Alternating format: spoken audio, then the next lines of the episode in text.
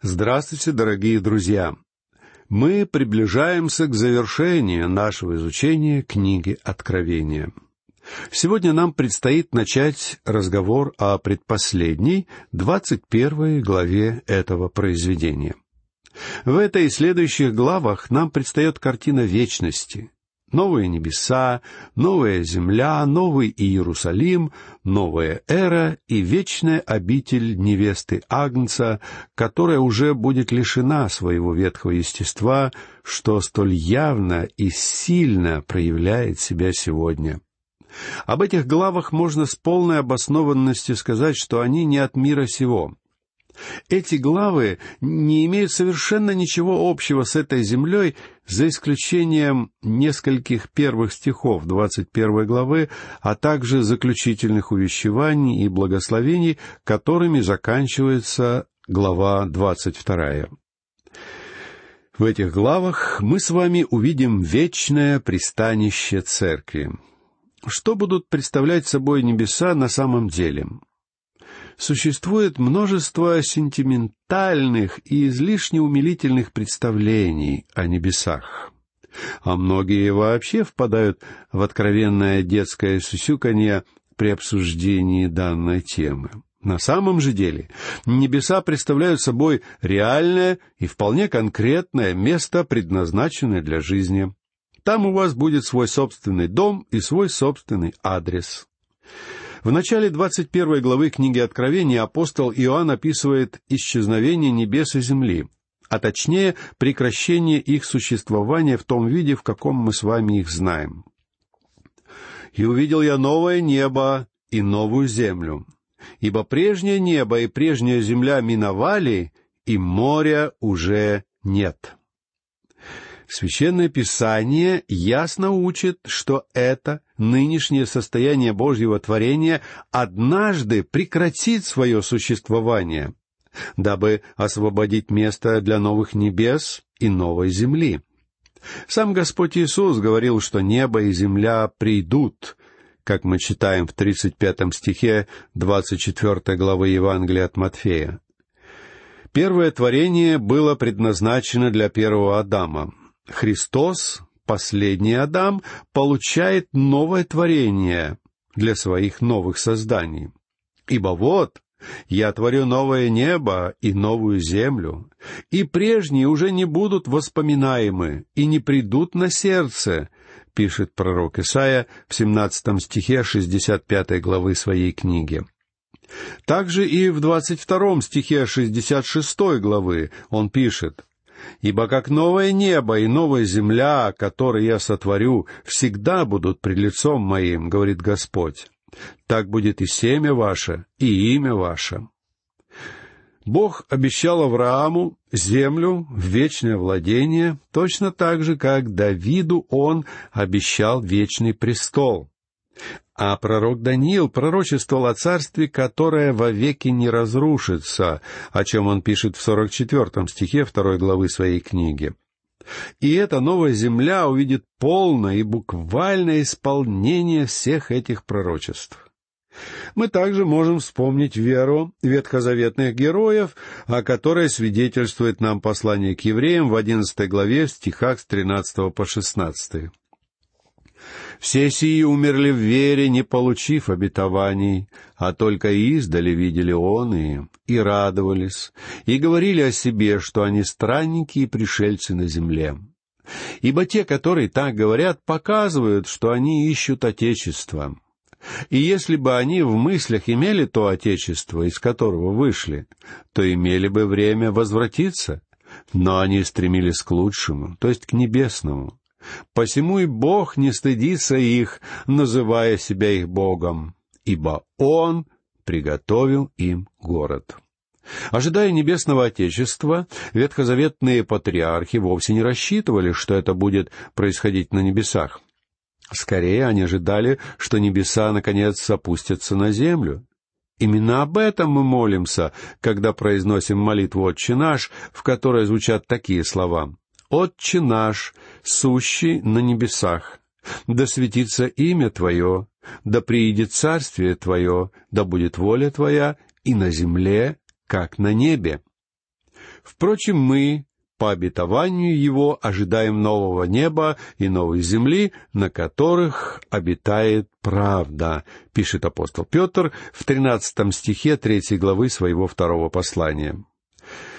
В этом послании апостол Петр ясно заявляет, что нынешняя земля, на которой мы живем, будет уничтожена огнем. Вот какие слова мы находим у Петра в третьей главе. А нынешние небеса и земля, содержимые тем же словом, сберегаются огню на день суда и погибели нечестивых человеков. Придет же день Господень, как тать ночью, и тогда небеса с шумом придут, стихии же, разгоревшись, разрушатся, земля и все дела на ней сгорят. Если так все это разрушится, то какими должно быть в святой жизни и благочестии вам? Человеческий разум попросту не в силах осознать колоссальные перемены, которые будут сопровождать появление нового творения. Одной из главных характеристик этой новой Земли будет отсутствие моря. Это автоматически изменит климат, атмосферу и механизм освещения всей планеты. В прошлом море было естественной границей и естественным препятствием для человека, что имело как положительные, так и отрицательные следствия. Однако исчезновение моря приведет к тому, что население Земли сможет многократно возрасти из-за увеличения свободной поверхности. Далее прочтем второй стих. «И я, Иоанн, увидел святый город Иерусалим, новый, сходящий от Бога с неба, приготовленный как невеста, украшенная для мужа своего». Именно эта часть описания должна особенно заинтересовать нас. Я верю, что Новый Иерусалим будет местом, где будем жить все мы, дети Божьи. Когда вы задумываетесь о том, что вам предстоит попасть на небеса, как именно вы представляете себе это? Для большинства людей небеса — это какой-то прекрасный райский остров. Однако на самом деле это место вполне конкретно описано в Библии. Небеса — это город, называемый Новым Иерусалимом. И я увидел святый город Иерусалим, новый, сходящий от Бога с неба, приготовленный как невеста, украшенная для мужа своего, описывает его нам Иоанн. Новый Иерусалим ни в коем случае не следует отождествлять с прежним земным Иерусалимом, который существовал в этом мире. Мне трудно представить себе более изумительное сравнение, нежели сравнение с невестой, украшенной для мужа своего. За годы своего служения я соединил узами брака несколько сотен молодых пар. И за все эти годы я ни разу не встречал безобразную невесту. Все невесты изумительно милы и привлекательны. Сначала в ходе церемонии бракосочетания перед алтарем появляется проповедник, за которым следует жених и свидетель с его стороны. Никто не обращает на жениха особенного внимания, за исключением, конечно же, его мамы. Для нее именно жених — главный персонаж этой церемонии. А все остальные смотрят на него весьма равнодушно, ожидая появления невесты. И в тот момент, когда у входа показывается невеста, все собравшиеся разом поднимаются со своих мест, и все их взоры устремлены на нее. Ни разу я не видел некрасивую невесту. Свадьба это, пожалуй, единственный момент, когда банальные комплименты в адрес женщины о ее великолепии по-настоящему соответствуют действительности. И не думайте, что я проявляю стариковскую снисходительность. Со многими невестами я встречался и до, и после их свадьбы, и меня всегда поражало, что та же самая женщина в своем подвенечном платье в церкви выглядит совершенно другим человеком. Я полагаю, что в этот момент сам Бог наделяет женщину особым сиянием красоты. Это поистине волнующий момент для жениха, когда он смотрит на входящую невесту, которая будет принадлежать исключительно ему одному. Я думаю, что в этот момент даму любых физических данных Бог преображает в самую красивую и самую желанную женщину в мире. Я допускаю, что Бог делает это еще и для того, чтобы показать нам, что в Новом Иерусалиме мы тоже будем представлять собой невесту, украшенную для своего жениха. Новый Иерусалим будет местом обитания, вечным домом, подготовленным для церкви. Господь Иисус сказал, как мы читаем в начале 14 главы Евангелия от Иоанна, «В доме Отца моего обителей много, а если бы не так, я сказал бы вам, я иду приготовить место вам, и когда пойду и приготовлю вам место, приду опять и возьму вас к себе, чтобы и вы были, где я». Вы вряд ли сможете представить себе более трогательную и более красивую картину. В девятнадцатой главе книги Откровения, в седьмом и восьмом стихах, мы увидели самое начало периода тысячелетнего царства, когда перед моментом прихода Христа на эту землю происходит брачный пир Агнца. И невестой там является церковь. Этот отрывок является исполнением того, о чем апостол Павел писал в послании к Ефесянам в двадцать пятом и двадцать шестом стихах пятой главы. «Мужья, любите своих жен, как и Христос возлюбил церковь и предал себя за нее, чтобы осветить ее, очистив банию водную посредством слова». На судилище Христа произойдет суд над верующими. Все то, что заслуживает исправления в этом мире, будет исправлено. Всякий грех получит воздаяние, а также будут розданы заслуженные награды. Но кроме этого, Господь совершит еще одно дело. Он очистит церковь с помощью своего слова чтобы представить ее себе славную церковью, не имеющей пятна или порока, или чего-либо подобного, но дабы она была свята и непорочна, как пишет Павел в двадцать седьмом стихе той же главы послания к Ефесинам. Слово Божье является чудесным чистящим средством. Именно такую картину мы встречаем здесь, в двадцать первой главе книги Откровения. Святой город, Новый Иерусалим, спускается с небес от Бога, украшенный как невеста для встречи со своим женихом. Свадебная церемония состоялась еще до наступления тысячелетнего царства. А в этой главе мы видим завершение самого тысячелетнего царства. Данный период, несомненно, является весьма продолжительным медовым месяцем. Более того, этот медовый месяц не закончится и при наступлении вечности. Павел продолжает описание удивительных взаимоотношений Христа и Церкви, сравнивая их с браком между мужчиной и женщиной. Так должны мужья любить своих жен, как свои тела. Любящий свою жену любит самого себя, ибо никто никогда не имел ненависти к своей плоти, но питает и греет ее, как и Господь Церковь потому что мы члены тела Его, от плоти Его и от костей Его, посему оставит человек отца своего и мать, и прилепится к жене своей, и будут двое одна плоть. Тайна сия велика. Я говорю по отношению ко Христу и к Церкви. Мы находим эти строки в той же пятой главе послания к Ефесянам в стихах с двадцать восьмого по тридцать второй. Эта концепция является тайной, которая сейчас оказывается открыта для вас. Взаимоотношения супругов в браке являются наиболее прекрасными и чудесными взаимоотношениями в этом мире. Брак — это самое древнее установление, которое Бог дал людям. Все это восходит своими корнями еще к Эдемскому саду, к самым истокам, и это весьма существенно. Союз людей в браке это поистине потрясающая тайна. Несмотря на существование огромного количества литературы, посвященной теме семьи и семейным взаимоотношениям, я не думаю, что эти книги хотя бы отдаленно смогли приблизиться к тому, насколько чудесным может быть брак для верующих.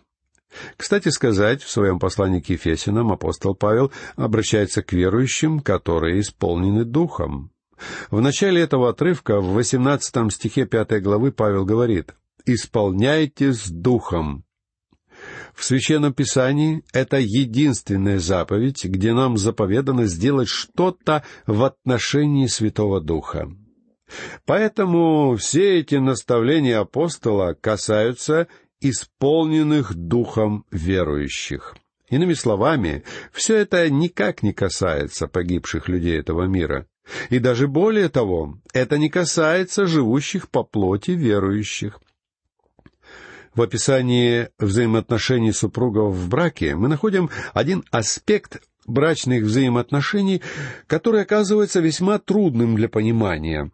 Нам сказано, что жена является одной плотью с мужем. Как же это может быть? А на самом деле все просто. Вам доводилось видеть ребенка, который бы одновременно напоминал и своего отца, и свою мать? Именно так двое супругов становятся единым. Именно так они становятся одной плотью. Более того, все является еще более глубоким. Когда мужчина любит свою жену, на самом деле он любит самого себя. То же самое справедливо и в отношении жены. Когда она любит своего мужа, она проявляет любовь к самой себе. Разве возможно более тесная и более близкая связь? Если у меня заболел какой-то орган или какая-то часть моего тела, я не оставляю это без внимания. Я делаю все, чтобы позаботиться о себе. Я обращаюсь к врачу, дабы он сделал все необходимое, ибо речь идет о части меня самого. Точно так же и моя жена является частью меня.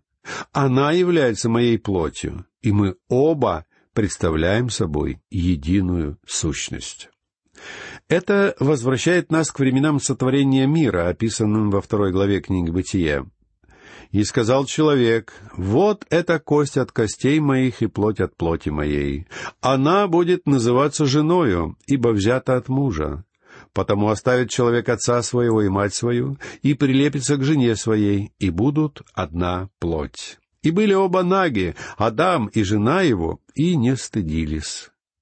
Они оба были наги и познали друг друга. Это были близкие и очень личные взаимоотношения. После того, как двое вступают в брак, в их семейной жизни неизбежно наступает первая ссора — в этом случае жена нередко отворачивается в постели от мужа, а обиженный супруг уходит спать на диван. А затем они спрашивают себя, почему в их взаимоотношениях наступил раскол. Если у вас заболела нога, вы ведь не закрываете на это глаза и не сердитесь на свою ногу. Если вы начинаете игнорировать свою заболевшую ногу или, хуже того, наказывать ее, она лишь станет болеть еще сильнее. Разумный человек отправится к врачу и попытается вылечить заболевшую часть тела. Точно так же и молодым супругам никогда нельзя замалчивать происходящие ссоры или закрывать на них глаза. Вместо этого им обоим необходимо сесть, взяться за руки и открыто поговорить о происходящем. Я думаю, что жена должна быть совершенно откровенна со своим мужем, рассказывая ему все, что она чувствует, какие обиды она переживает, какие проблемы она испытывает. А муж, со своей стороны, должен действовать аналогичным образом. Дело в том, что супруги являются одной и той же плотью. Они едины, они были соединены этими близкими и чудесными взаимоотношениями, в результате которых человек оставляет свою семью, своего отца, свою мать, своих братьев и сестер. Этот мужчина оказывается соединен с женщиной так, что они вдвоем становятся единой плотью. Они закладывают основу для нового творения, именно это должны представлять собой взаимоотношения нормального христианского брака. Как чудесно видеть семью, где между мужем и женой нет никаких барьеров. Они знают и понимают друг друга, словно читают раскрытые книги. Они просто знают друг друга и любят друг друга. И до тех пор, пока подобного рода взаимоотношения не будут установлены, вы, друзья мои, будете испытывать трудности в своем браке, потому что Бог задумал все это именно таким образом. Брак — это нечто большее, чем общий кров и общая постель. Когда мужчина берет женщину в жены, а женщина принимает его, как своего мужа, они оба должны понять, что они стали единой плотью. Ведь сознательно вы никогда не будете вредить или причинять боль самому себе, то есть своей собственной плоти. Тайна сия велика. Я говорю по отношению ко Христу и к Церкви, пишет Павел в 32 стихе 5 главы послания к Ефесинам. На небесах мы будем подобны Ему. Апостол Иоанн также пишет во втором стихе третьей главы своего первого послания. «Еще не открылось, что будем. Знаем только, что когда откроется, будем подобны Ему, потому что увидим Его, как Он есть. Мы будем обладать прославленными телами, точно такими же телами, которое было у Него. Мы будем едины с Ним. Мы являемся частью Его тела, и мы будем соединены с нашим Господом. Он обещал, что пойдет приготовить место нам, дабы и мы были где Он. Как будет славно находиться вместе с Ним на протяжении всей вечности. Насколько я знаю, никакие другие существа, включая ангелов на небесах, не будут иметь подобных личных и близких взаимоотношений с Господом Иисусом Христом. Это будет поистине наиславнейший день. И на протяжении всей вечности мы с вами будем праздновать тот факт, что мы были соединены с Ним и находимся в Его присутствии. Слава Ему за это, и на этом я прощаюсь с вами. Всего вам доброго, до новых встреч.